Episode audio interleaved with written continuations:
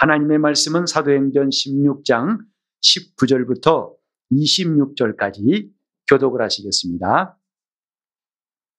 종의 주인들은 자기 이익의 소망이 끊어진 것을 보고 바울과 신라를 잡아가지고 저자로 관원들에게 끌어갔다가 상관들 앞에 데리고 가서 말하되 이 사람들이 유대인인데 우리 성을 심히 요란케 하여 로마 사람인 우리가 받지도 못하고 행치도 못할 풍속을 전한다 하거늘 우리가 일제 일어나 송사하니 상관들이 옷을 찢어 벗기고 매로 치라 하여 많이 친 후에 옥에 가두고 간수에게 분부하여 든든히 지키라 하니 그가 이러한 영을 받아 저희를 깊은 옥에 가두고 그 발을 착고에 든든히 채웠더니 밤중쯤 되어 바울과 신라가 기도하고 하나님을 찬미하며 죄수들이 듣더라.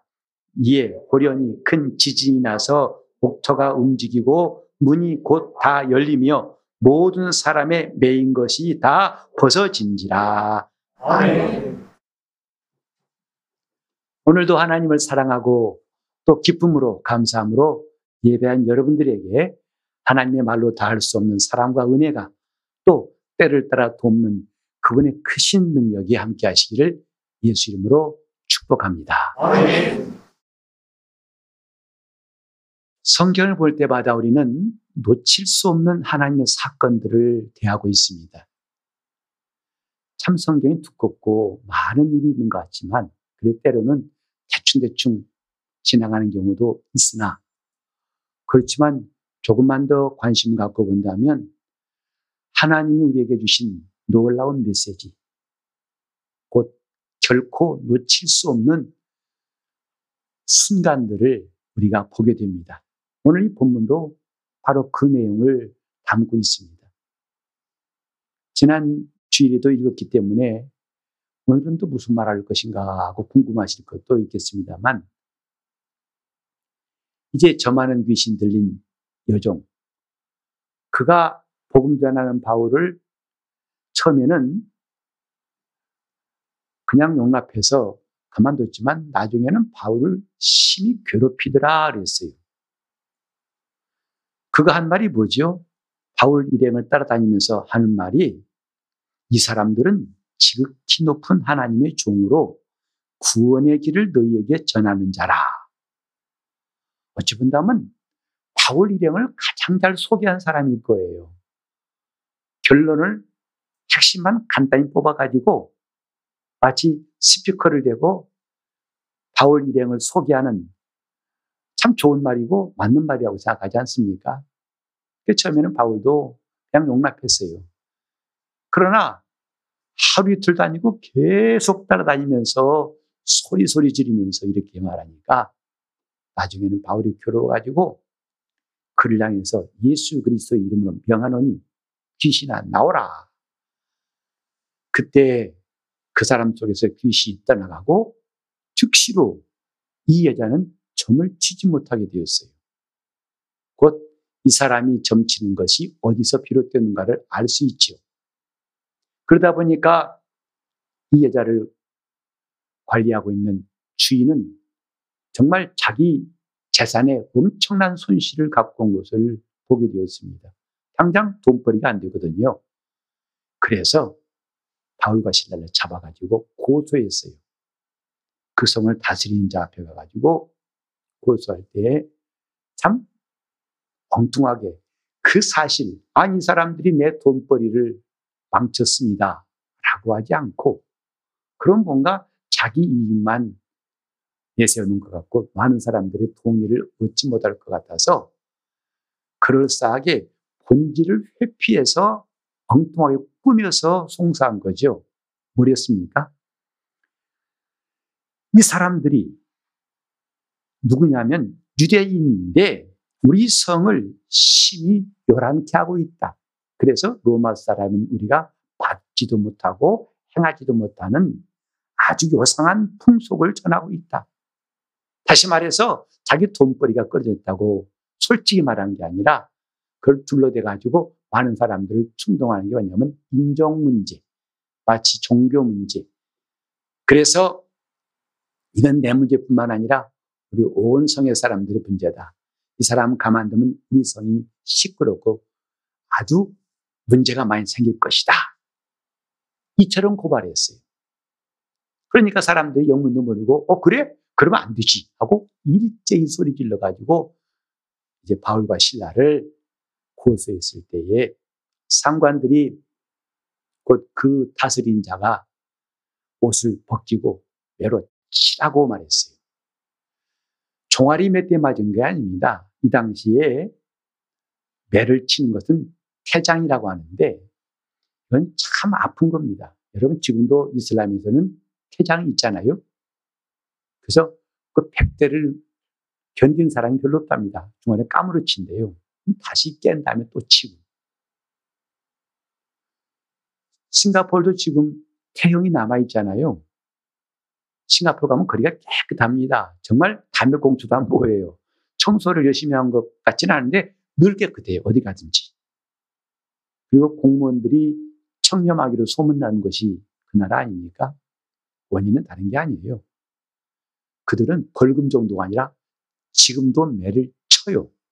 잡아다가 그게 얼마나 아픈지 얼마나 고통스러운지 그게 무서워서 죄 짓지 않는 거예요. 외국인이라고 봐주는 것이 일절 없어요. 그런데 유대인들도 이 태장이라고 하는 형벌이 있지만 그들은 40대를 넘지 않습니다. 39회까지만 치고 40회 이상 치면 그 사람을 욕보인다고 해서 절제하는 것이 있는데 이방인들은 그런 것이 없어요. 사정없이 치는 겁니다. 그가 지금 몇 대인지 세지도 않고 그가 얼마나 괴로운지 관계없어요. 상관이 그만 할 때까지 치는 거죠. 그래서 다른 성경에 보면 껍질이 벗겨질 때까지 그냥 멍든 정도가 아니죠. 피 맺힌 정도가 아니라 껍질이 벗겨질 때까지 매 맞는 것. 이것이 태장인데 여기 보면은 많이 치라. 많이 쳤어요. 몇 대인가 나오지 않았지만은 심하게 맞은 것은 분명합니다. 이제 그들이 옥에 갇혔어요. 그것도 지하의 깊은 옥에 그것도 두 발목을 착고에 채워서 자물쇠로 잠그고 옴짝달싹 못하게 이렇게 잡혀 있는데 한밤중쯤 되어서 여기에 밤중쯤에라고 성경에 나와 있는데 다른 성경에 보면 한밤중에 at midnight 한밤중에 이렇게 되어 있습니다. 모두가 다 잠들고 있어요. 자기를 치라한 상관도 자기 집에 가 쉬고 있고 옥을 지키는 간수도 잠자고 있고 모두가 다 조용합니다. 그때 바울과 신라가 기도하고 하나님을 찬미하더라. 이 사건. 오늘 여기를 좀 주목해 볼까 해요. 바울과 신라가 한밤중에 기도하고 하나님을 찬미하더라. 만약에 내가 바울이었다면 어땠을까? 하나님의 종으로서 열심히 먹지도 못하고 때로는 척박한 환경에서 복음을 전하고 많은 사람들에게 귀신을 내어 쫓고 병도 고치고 그들이 죽게로 돌아오는 역사 그 일들을 하나님이 지금까지도 많이 이미 1차 전도여행 때에도 고처에서 하나님이 역사하셨잖아요.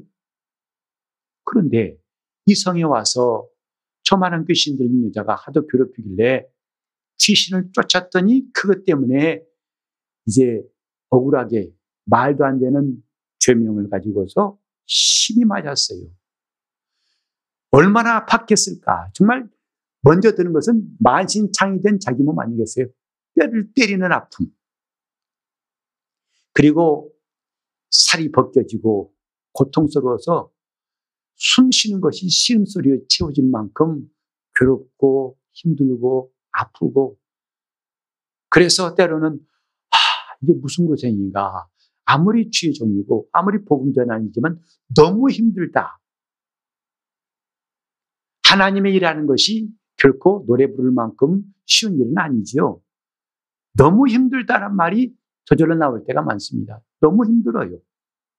그런데 그때 바울과 신라가 한 일이 뭐냐면 기도하고 하나님을 찬미하더라 했어요. 어찌 본다면 참 보통 사람이 상상하기 어려운 일 아니겠어요?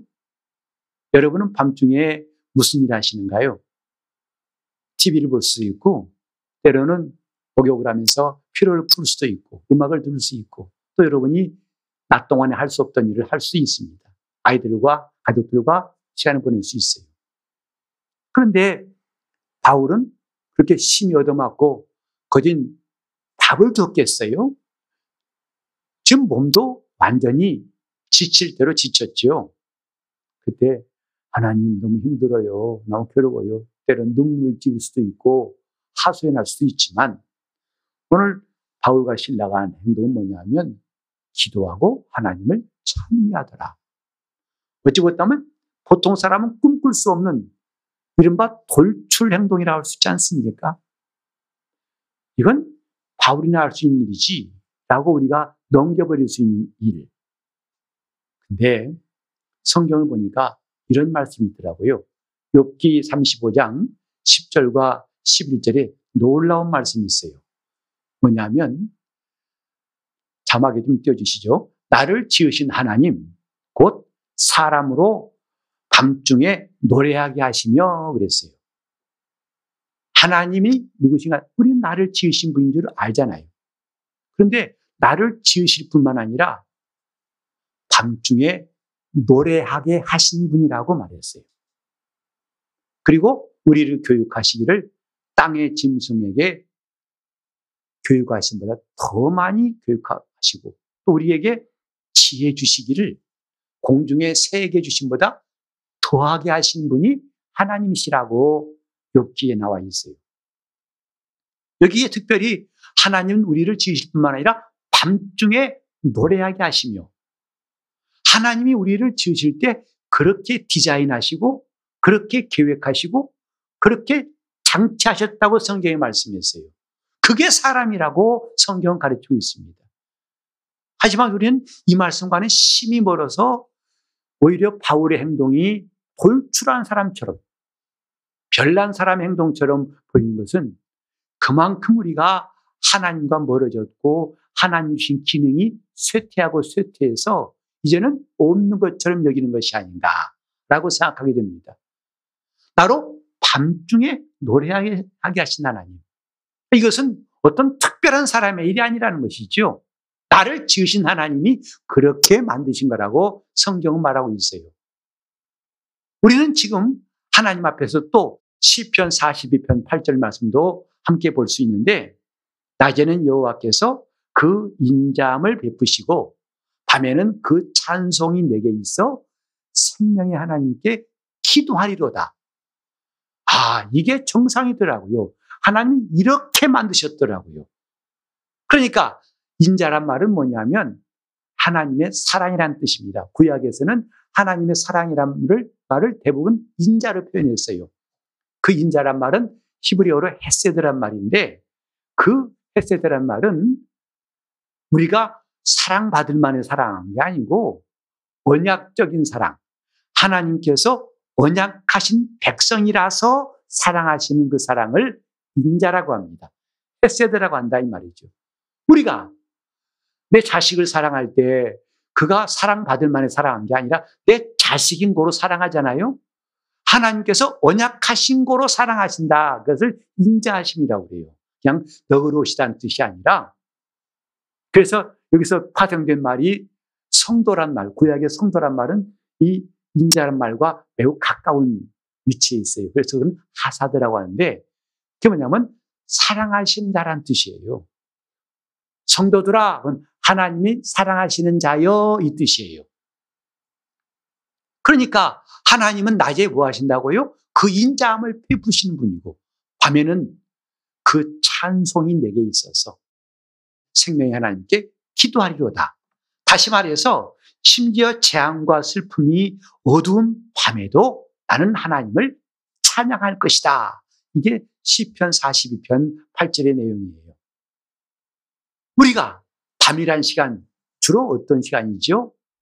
하루 종일 시달리고 이게 그 시간에 쉬면 좋겠는데 사실 요즘에 불면증이 많다는 말을 종종 듣습니다. 여러분은 잠을 잘 주무시나요? 저도 목사 한수 받고 나서 얼마 안 됐을 때 초창기까지만 해도 정말 등만 대면 드르릉이었어요. 잠 자야지라는 생각도 필요가 없어요. 그냥 누워서 눈 감으면 바로 잠이 빠졌어요. 그옆 사람이, 아, 옆에 있던 집 사람이 누가 들고 떠매가도 모를 정도라고 그렇게 고하게 잠을 잤던 기억이 있는데 그 어느 때부터가는 잠이 점점 줄어져요. 잠이 안 와요. 그때는 물론 이런 생각 저런 생각이 목회하다 보니까 이런저런 문제 때문에 고민해서 잠이 안 오더니요. 나중에는 하도 그게 많아지니까 그냥 잠이 안 와요. 잠을 잘래도 엎치락 뒤치락. 근데 그것은 저뿐만 아니라 오늘 대부분 사람들 이 시대가 그런 것 같아요. 밤에 걱정과 근심이 내 마음을 끝없이 잠자지 못하게 하는 것이 우리 모습 아닐까요? 그런 밤이에요. 그러니까 근심과 걱정이 사무치는 밤에 오늘 욥기에 보면은 사람으로 밤중에 노래하게 하시며 하나님은 그런 사람을 노래하게 하신다고 했어요. 왜? 하나님은 그 사람들에게 곧 의로운 사람에게 용기를 주시려고 노래하도록 지으셨다는 거예요. 다시 말하면 바로 그들에게 이길 수 있는 힘과 용기가 되어 주시려고 누가 하나님이 그렇게 하시려고 노래하게 하셨다는 거예요. 그래서 오히려 밤에 노래하게 하셨다는 것은 놀라운 하나님의 기획이고 그분의 장치예요. 오늘 우리 5장 6부를 다 지으시고 그것이 각각 제 기능하게 하신 것처럼 이제 우리 혼에도 하나님 장치하신 게 뭐냐면 밤중에 하나님 앞에 노래하게 하신 것이다. 하지만 우리는 근심 걱정이 너무 많아가지고 한숨을 쉬고 걱정하고 괴로워하고 또 때로는 누구를 원망하기도 하고 불평하기도 하고 그래서 모처럼 깜빡 잠든 다음에도 꿈도 참 요상한 꿈 꾸고 괜히 잠잤나 싶을 만큼 후회스러울 때도 있지요. 밤중에 노래하게 하시며 하나님께서 이렇게 계획하신 대로 그대로 일어난 일이 필리포 감옥에 있던 바울과 신라였어요. 그들은 밤중쯤 되어 기도하며 하나님을 찬미하더라. 결코 돌출행동이 아니라는 거죠. 원래 하나님이 심어 놓으신 DNA대로 영적인 DNA대로 그들은 행한 것 뿐이다 이 말이죠. 그런데 이런 놀라운 사건을 갖고 오게 됐습니다. 성경에 보면은 사도행전 12장에 우리가 이미 읽었습니다만은 베드로도 옥에 갇혔어요. 그때도 하나님이 그를 구원하시되 천사를 보내사 모든 착고를 풀어가지고 안전한 성 밖에까지 그를 인도했죠. 구원해냈죠. 여기도 하나님께서 바울과 신라를 마침내 구원하사 예, 계속 전도 여행을 가게 하셨는데 똑같이 하나님의 말씀을 전한 사람이 옥에 갇혔고 똑같이 하나님이 구원해 냈지만 한 가지 중요한 차이가 있어요. 베드로는 잠을 잤더라 했어요. 옥에서 잠을 잤고 바울과 신라는 밤중에 기도하고 하나님을 찬미했고 이 차이가 얼마나 귀한 것인지 베드로는 나중에 하나님이 건져냈지만 간수들은 다 헤롯 왕에 의해서 죽임을 당했어요. 그러나 오늘 여기에 나와 있는 바울과 신라는 그들이 옥에서 구원받은 것 뿐만 아니라 여러분이 아시는 대로 간수와 그 가정이 다 예수를 믿고 침례받고 빌립보 교회의 교인이 되었어요. 주 예수를 믿으라 그리하면 너와 내 집이 구원을 얻을 것이다. 그러니까 밤중에 바울과 신라가 기도하고 참여한 것은 베드로가 밤중에 잠잔 거와는 확실한 대비를 갖고 왔으니 무엇이냐? 하나님이 역사하심을 가져왔다는 거예요. 간신히 자기 목숨만 구원한 거 끝난 게 아니라 바울과 신라뿐만 아니라 필리포 교회 교인들이 그것도 여러 명이 그 밤에 예수를 믿고 거듭나고 빌리포 교회 교인들의 역사가 나타났다는 것이죠. 오늘 우리는 하나님이 하신 역사를 곰곰이 생각해 봅니다. 밤중이 뭐죠? 다 쉬는 때입니다. 아무도 일하지 않는 때입니다. 그런데 놀라운 사건은 뭐냐면 그 밤중에도 하나님은 역사하신다는 거예요. 하나님은 일하신다는 것. 그런데 그 일은 무조건이 아니에요. 뭐냐면 내가 움직여야 하나님이 역사하신다는 것을 베드로와 바울의 옥중에 있던 사건을 통해서 우리는 분명히 경험할 수 있어요. 내가 움직여야 주님께서 역사하신다는 것. 물론 아마 바울은 그랬을 거예요. 주님 갇혔습니다. 속히 풀어주시고 뒤집어진 역사 일어나게 도와주시고 이것을 마치 앞에 두고 조건부처럼 하지는 않았을 거예요. 다만 그들은 하나님께서 그들에게 장치하신 대로 이 밤에도 기도하고 하나님을 찬미했더니 이런 역사가 일어났다고 봐야 그것이 온전한 것일 것입니다. 큰 지진이 일어나고 옥문이 저절로 열리고 창고가 열쇠가 풀어지고 다 자유롭게 되는 이 사건이 그걸 염두에 두고 바울이 기도했다기보다는 그가 하나님 앞에 이렇게 행하니 하나님이 역사하셨다 이거죠. 요컨대 내가 움직여야 하나님이 역사하신다는 것. 우리는 저 열왕기하에 보면은 사마리아 성이 아람 군대 오랫동안 포위돼 가지고 무척 어려움을 겪던 때가 있습니다. 그래서 이제는 먹을 것이 없어요. 왜?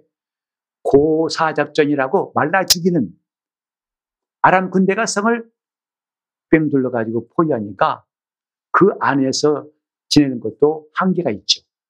나중에 먹을 것이 없으니까 여인네들이 서로 자기 아이들을 서로 잡아먹어요. 오늘은 네 아들 잡아먹고 내일은 내 아들 잡아먹는다. 왕이 그걸 보고 비참해서 옷을 찢습니다. 그렇게 힘든 때, 그 사마리아 성문 앞에 내 문둥이가 해가 뉘엿뉘엿 질 때 그들끼리 대화하는 거죠. 야, 우리가 저 성에 들어가서 먹을 거 달라 해봤자 줄 사람이 없다. 자기들도 없는데 주겠느냐? 야, 그런데 말이야. 저 아람 군대가 먹을 게 많대. 가보자. 가 죽으면 어떻게 하려고. 야, 여기 있어. 굶어 죽으나. 가서 뭐 죽으나. 죽지 뭐. 그러나 거 가면 먹을 것이 있으니까 어쩌면 먹을 수 있지 않겠느냐.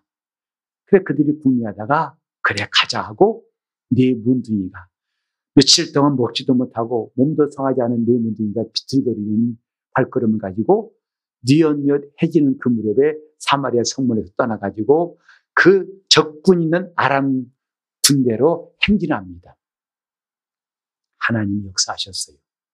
하나님이 그 네문둥이에 행진 발자국 소리를 천군 만마 같은 소리도 아람 사람들이 듣게 하신 거예요. 그래서 아람 군대 사람들이 깜짝 놀랐어요. 이게 뭔 소리야? 이 말발굽 소리가 뭔 소리야? 이 어마어마한 숫자의 군대가 어디서 온단 말이야? 드디어 사마리아 왕을 도우려고 연합군이 오는가 보다. 야, 빨리 도망가자. 그래서 수습할 별도 없이 다 두고 도망가 버렸어요.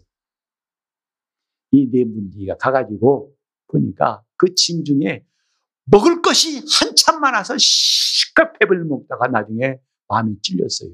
야, 우리 너무한 거 아니냐? 우리 배만 잔뜩 불리고 저성 안에는 백성들이 많이 죽어가는데 이러면 안 되지. 가자.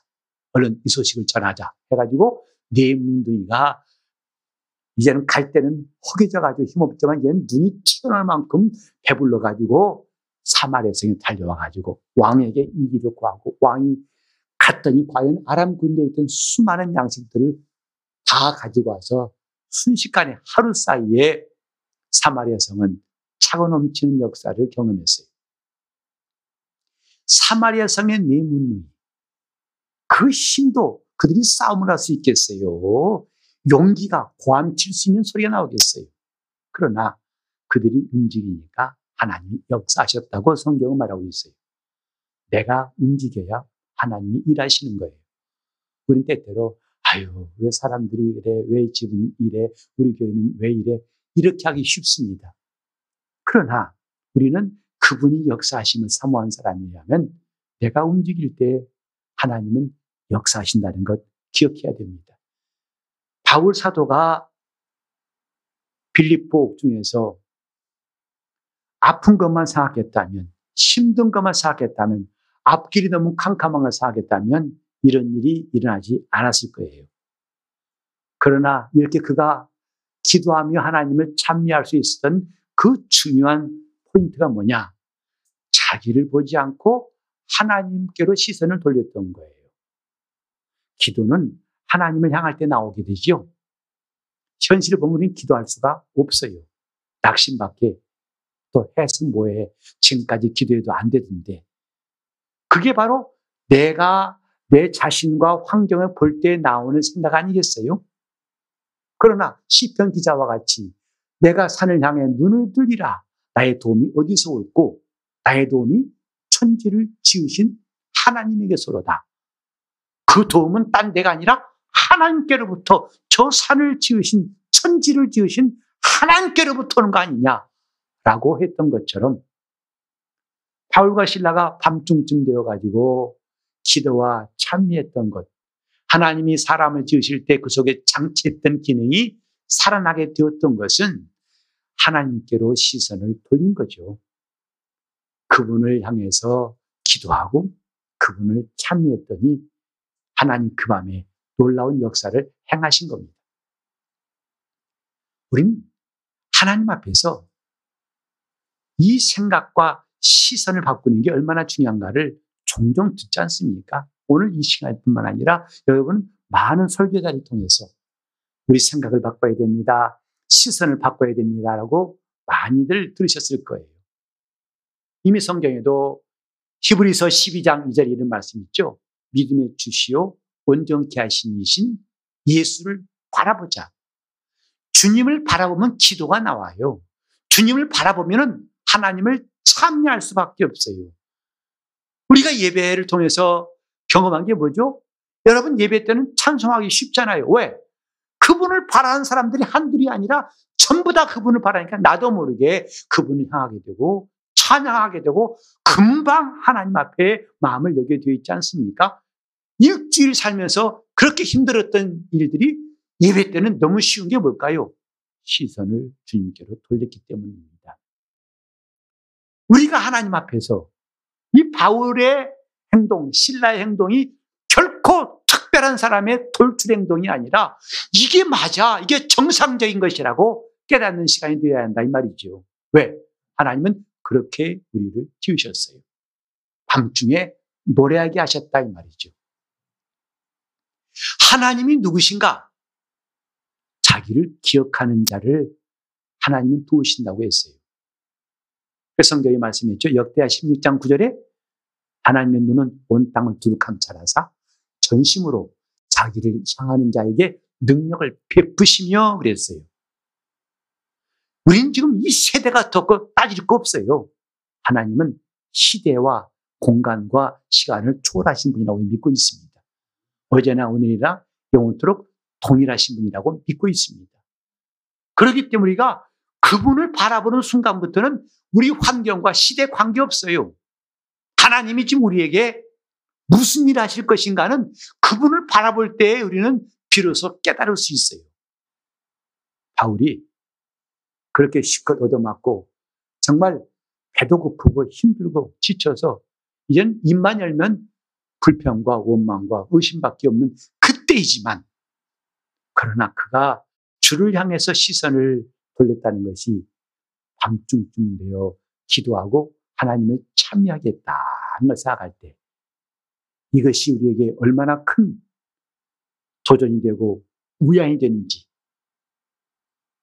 성경이 기록한 것은 우리도 이렇게 하면 된다는 것을 말씀하는 거예요. 하나님의 말씀은 이렇게 하면 우리도 하나님의 뜻대로 할 수 있다고 가르치는 가이드, 아주 친절하고도 확실하고 진실한 가이드가 성경이에요. 하나님이 누구신가? 우리는 밤중이라는 것이 성경에 참 많이 나온 것을 볼 수 있어요. 예수님이 탄생하신 것도 밤중에 했었죠. 낮이 아닙니다. 그건 참 시사하는 바가 많아요. 왜? 세상은 밤이에요. 공중문서자면 마귀와 시간은 밤입니다. 어두운 것이에요. 주님이 그곳에 오셨다 이 말이죠. 빛이 되시려고 오신 거지. 밤중에 오신 거예요. 그때 예수 나시는 이 기쁜 복음을 최초로 들은 사람은 그 당시에 경건한 자라고 자부했던 바리새인도 아니고 서기관도 아니고 착한 사람도 아니고 들에서 양치던 목자들이었어요. 당시에 목자들은요, 여러분이 상상하기 힘들 만큼 하층 사람들이었습니다. 유대인들마저도 가까이 하고 싶지 않은 사람들이었어요. 아주 천한 사람들. 그래서 그들은 밤중에 양을 치다가 천사가 나타나가지고 많은 천군과 함께 하늘의 군대와 함께 찬양 소리와 함께 전해준 소식을 들었어요. 내가 너희에게 미칠 큰 기쁜 소식을 전하겠다. 오늘날 너희를 위해서 다윗의 동네에 구두가 나셨다. 하는 이 소식. 그 당시에 가장 낮은 그 사람들에게 천사가 제일 먼저 복음을 전했다는 것은 의미심장합니다. 하나님 말씀은 가난한 자에게 전파되는 거예요. 가난한 심령, 늘 아쉽고 사모하며 예수님도 말씀하셨죠. 심령이 가난한 자는 복이 있나니 천국이 저희 것입니다. 오늘 현대인들은 스스로 부유하다고 생각해요. 그래서 집 월세방에 살지만 차는 8천만 원짜리 고급 승용차를 몰고 다닙니다. 왜? 남에게 허세 부리고 싶어가지고 나 무시하지 마. 나 그렇게 생긴 사람 아니야. 나 이 정도야. 밤에 들어간 곳은 월세방이에요. 라오디게아 교회도 말했어요. 주님 말씀하시기 내가 부여하다 하지만 실상은 가난한 자로다. 헐벗고 굶주렸도다. 지금 우리는 하나님 앞에서 우리 마음까지도 그렇게 허세 부린다면 하나님 말씀이 들어올 리가 없지요. 내 마음이 저 한밤중에 양치던 목자들처럼 그렇게 낮고 겸손할 때 그 말씀은 물이 흘러들어듯이 하나님 말씀이 은혜로 내 안에 들어오게 되는 거 아니겠습니까? 한밤중에 바울과 신라가 기도하고 하나님을 참여하더니 정상적인 하나님이 지으신 사람의 기능이에요. 결코 어느 특별한 사람이 할 일이 아니라 하나님이 우리를 지으실 때 그렇게 장치하셨다는 것. 에어컨을 틀면은 여름에는 시원한 바람이 나오고 겨울에는 따뜻한 바람이 나옵니다. 그렇게 장치했기 때문이죠. 오늘 우리는 밤중에 하나님 앞에 기도하고 참여하는 것이 하나님이 설계해 놓으신 대로 된 것인 줄 알고 이런 기능들이 살아나길 바랍니다. 저는 지난 금요일에 안수 집사님이 기도 인도하신 순서인데 아, 제가 이제 들어가기 전에 미리 찬송을 하시는데 얼마나 제가 놀랐는지 몰라요. 정말 좋더라고요. 응? 200장부터 시작해서 매장 계속 연이어 부르는데요. 정말 제가 그 자리에 들어가 이제 인도를 나가면서 얼마나 감사한지. 그래서 이 말씀이 물론 오늘 설교할 말씀이었지만 계속 떠올랐어요. 밤중에 바울과 신라가 기도하고 하나님을 찬미하더니 그냥 기도의 순서로 찬송하는 게 아니라 하나님을 향해서 시선을 돌린 바울과 신라가 기도하며 찬송하더니 와, 정말 제가 그때 굉장히 감동받고 이곳이 빌립보 감옥같이 하나님의 놀라운 역사의 길을 간절히 기도하게 되었습니다. 밤중과 감옥 이것은 참 시사한 바가 있어요. 뭐죠? 우리 삶 자체가 캄캄한 밤 같습니다. 앞이 안 보여요. 빛이 필요합니다. 또 감옥. 여러분은 지금 감옥에 있다 생각하지 않으시죠? 그래서 성경은 이미 말씀했어요. 모든 인류가 죽기를 두려워서 사망 권세 잡은 자 마귀에게 매여 종로를 타더라. 마귀에게 매여 있더라. 심지어 그리스도인들도 자유자가 되었지만 어느 순간에 욕심이 끌리는 그때에 다시 마귀에게 종로를 탈 일들이 얼마나 많습니까? 그래 신자라지만 신자 같지 않게 살았던 시간이 많은 게 뭐죠? 다시 그쪽으로 끌려가서 거기에 매여 있다 보니까 자기 육신의 정욕에 매여 있다 보니까 죄짓고 넘어지는 거 아니겠습니까? 이미 감옥에서 나온 사람이 다시 감옥에 들어가는 것이다 이 말이죠. 그것이 육신을 따라 사는 삶이라고 성경에 말하고 있어요. 군대 갔다 오신 분은 그런 말을 많이 해요. 내가 다시는 제대한 다음에 군대 쪽을 향해서는 무엇도 안 보겠다고 그래요. 그러니까 군대 갔다 온 사람한테 다시 군대 가라. no, no, no, no. 아마 그걸 환영한 사람 없을 거예요. 저도 한 번은 꿈에서 다시 군대 가는 꿈 꿨는데요. 참 그래 당황했습니다. 내가 왜 또 여기 와 있는 거야? 했던데 오늘 우리가 지금 자유자라고 하지만 우리가 하나님 말씀을 떠나서 불순종한 순간에 육신대로 사는 순간에 다시금 옥에 갇힌 자같이 살 수밖에 없어요. 밤중에 옥에 있던 바울과 신라 그들이 했던 일이 뭐냐면 기도하고 하나님을 찬미하더니 그것이 우리의 승리의 노래입니다. 자, 우린 밤에 뭐합니까? 아무것도 할 수 없는 시간. 그렇죠. 그러나 우리는 하나님이 일하신다는 것도 알았습니다. 되게 그러죠. 밤에는 우리가 하루 종일 자기를 돌아보는 시간. 참 귀한 일입니다. 그래 일기를 쓰기도 하고 그것이 자기에게 많은 도움이 되죠. 아, 내가 이렇게 생각했구나. 고쳐야지. 근데 우리는 한 발 더 나가서 그 밤에 나를 돌아보는 시간일 뿐만 아니라 주님을 바라보는 시간이 된다면 얼마나 좋겠는가 하는 거죠. 그분을 바라볼 때 기도하고 찬송할 수 있습니다. 그리고 이제 그것이 곧 하나님이 일하시게 하는 시작이 될 수 있다는 말이에요. 지금 우리는요, 기도하는 것, 그것이 내가 움직이는 시작이고, 찬송하는 것은 그 움직임의 고백입니다. 그리고 그건 하나님 역사하심을 가져온다는 것이 얼마나 놀라운 일인가. 이제부터 하나님이 내게 나를 처음에 지으실 때 하나님 장치하신 그 기능, 밤중에 기도하고 찬미하더라. 하나님은 우리를 지으시되 사람으로 밤중에 노래하게 하시며 이런 놀라운 하나님의 장치가 이 우리 교회에서 각 사람마다 살아날 수 있기를 예수 이름으로 축원합니다. 이것이 내가 하나님께 받은 기능. 그저 밤이 되면 잠자야 돼. 수면제 먹고 약을 의지해서 어쨌든 잠자는 게 중요한 게 아니라 밤중에 기도하고 참여한 역사가 오늘 여러분 신년 가운데 삶에도 충만하게 나타나시기를 예수 이름으로 축원합니다. 기도하실 때 주님 내 속에 주님이 장치하신 대로 이렇게 내가 움직이에 싸우니 주님이 역사하시는 그 밤 그분의 역사가 큰 지진이 나고 하나님의 이적을 갖고 오는 역사를 나도 경험할 수 있도록 주님 내 영이 깨어서 기도하고 간구하게 해달라고 찬미하게 해달라고 찬송과 기도가 살아날 수 있도록 통성으로 기도하시겠습니다. 우리를 지으신 하나님께서 우리로 밤에 노래하게 하신 이 놀라운 하나님의 역사하심을 이제 우리가 깨닫고 순종하게 도와 주시옵소서.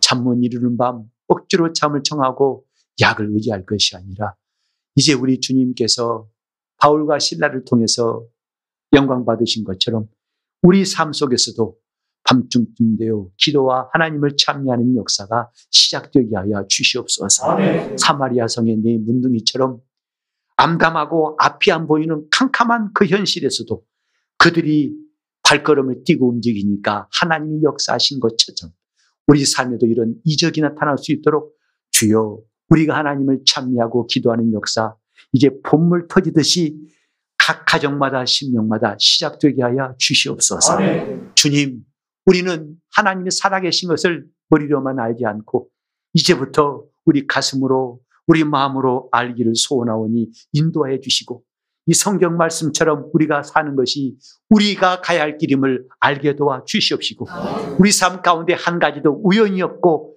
이렇게 하나님 말씀대로 사는 것이 내 인생임을 깨닫게 도와 주시옵시고 주님을 찬송하며 주를 따르겠사오니 주여 역사하시고 인도하여 주시옵소서. 예수 이름 받들어 기도리옵나이다.